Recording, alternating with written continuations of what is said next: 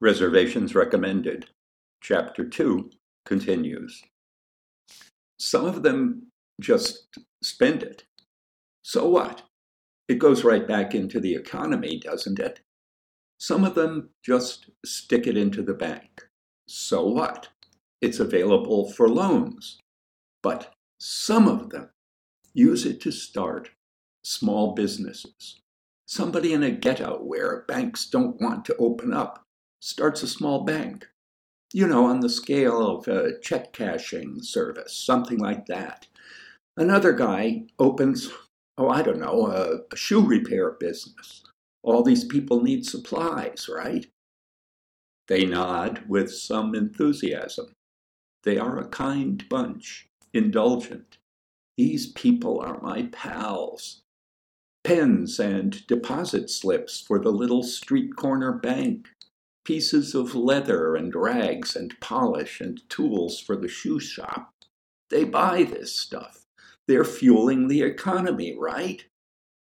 Matthew pauses. He liked the nodding earlier, the little smiles, and he's asking for more of that. His pals give it to him. And then, when their little businesses begin making money, they begin spending it. They buy better cuts of meat, flowers for the wife, shoes for the kids, toys for the kids, beer imported from Denver, for Christ's sake. Matthew stops here, thanks to some residual self censorship. But at home, when he had read the article, when he was alone, he ran on with the impressive logic of his idea.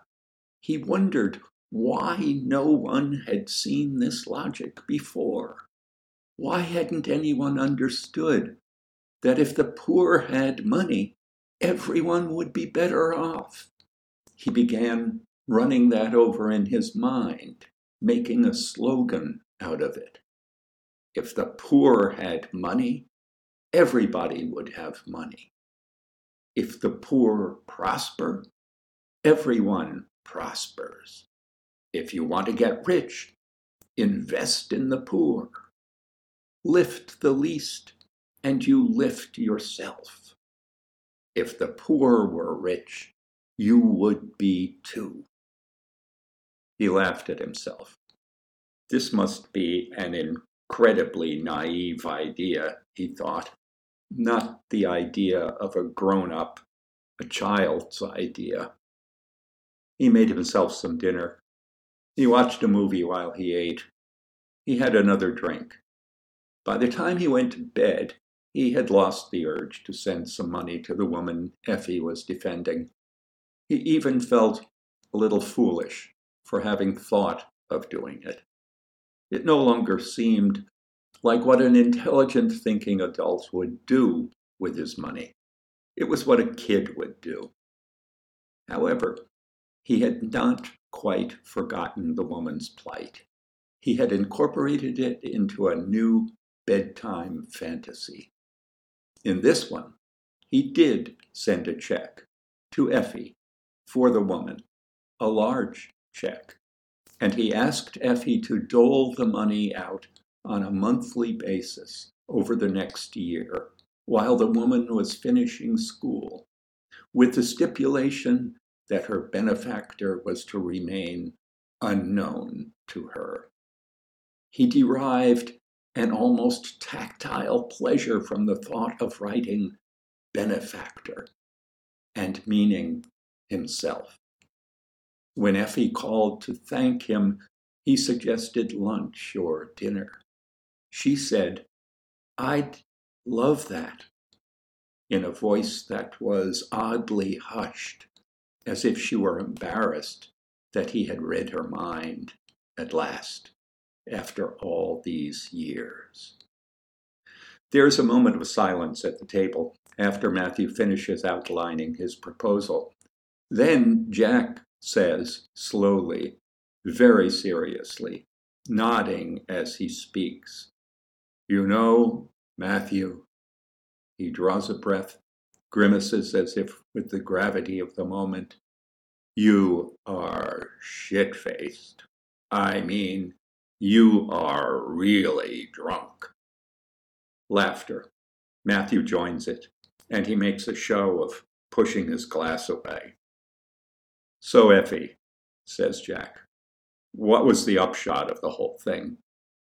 Nothing, says Effie. Zero upshot. The story in the Globe brought in some money, not a fortune, but enough. She paid her back rent, and the agency let the matter drop. Good, Matthew says. Good.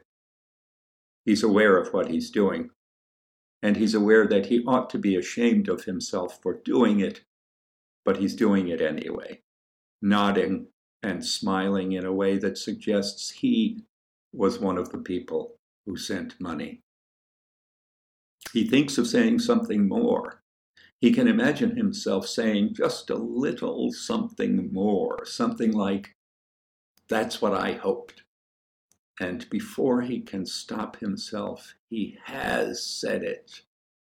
Sometimes he thinks, My mind is my worst enemy. Effie looks at him with a quizzical grin that quickly widens into a smile. Matthew should feel like shit, but he doesn't. Not at all. He basks in that smile. Matthew, Effie says, drawing his name out. You doll. He raises his hand, shrugs, frowns a little, all to say it was nothing which, of course, it was.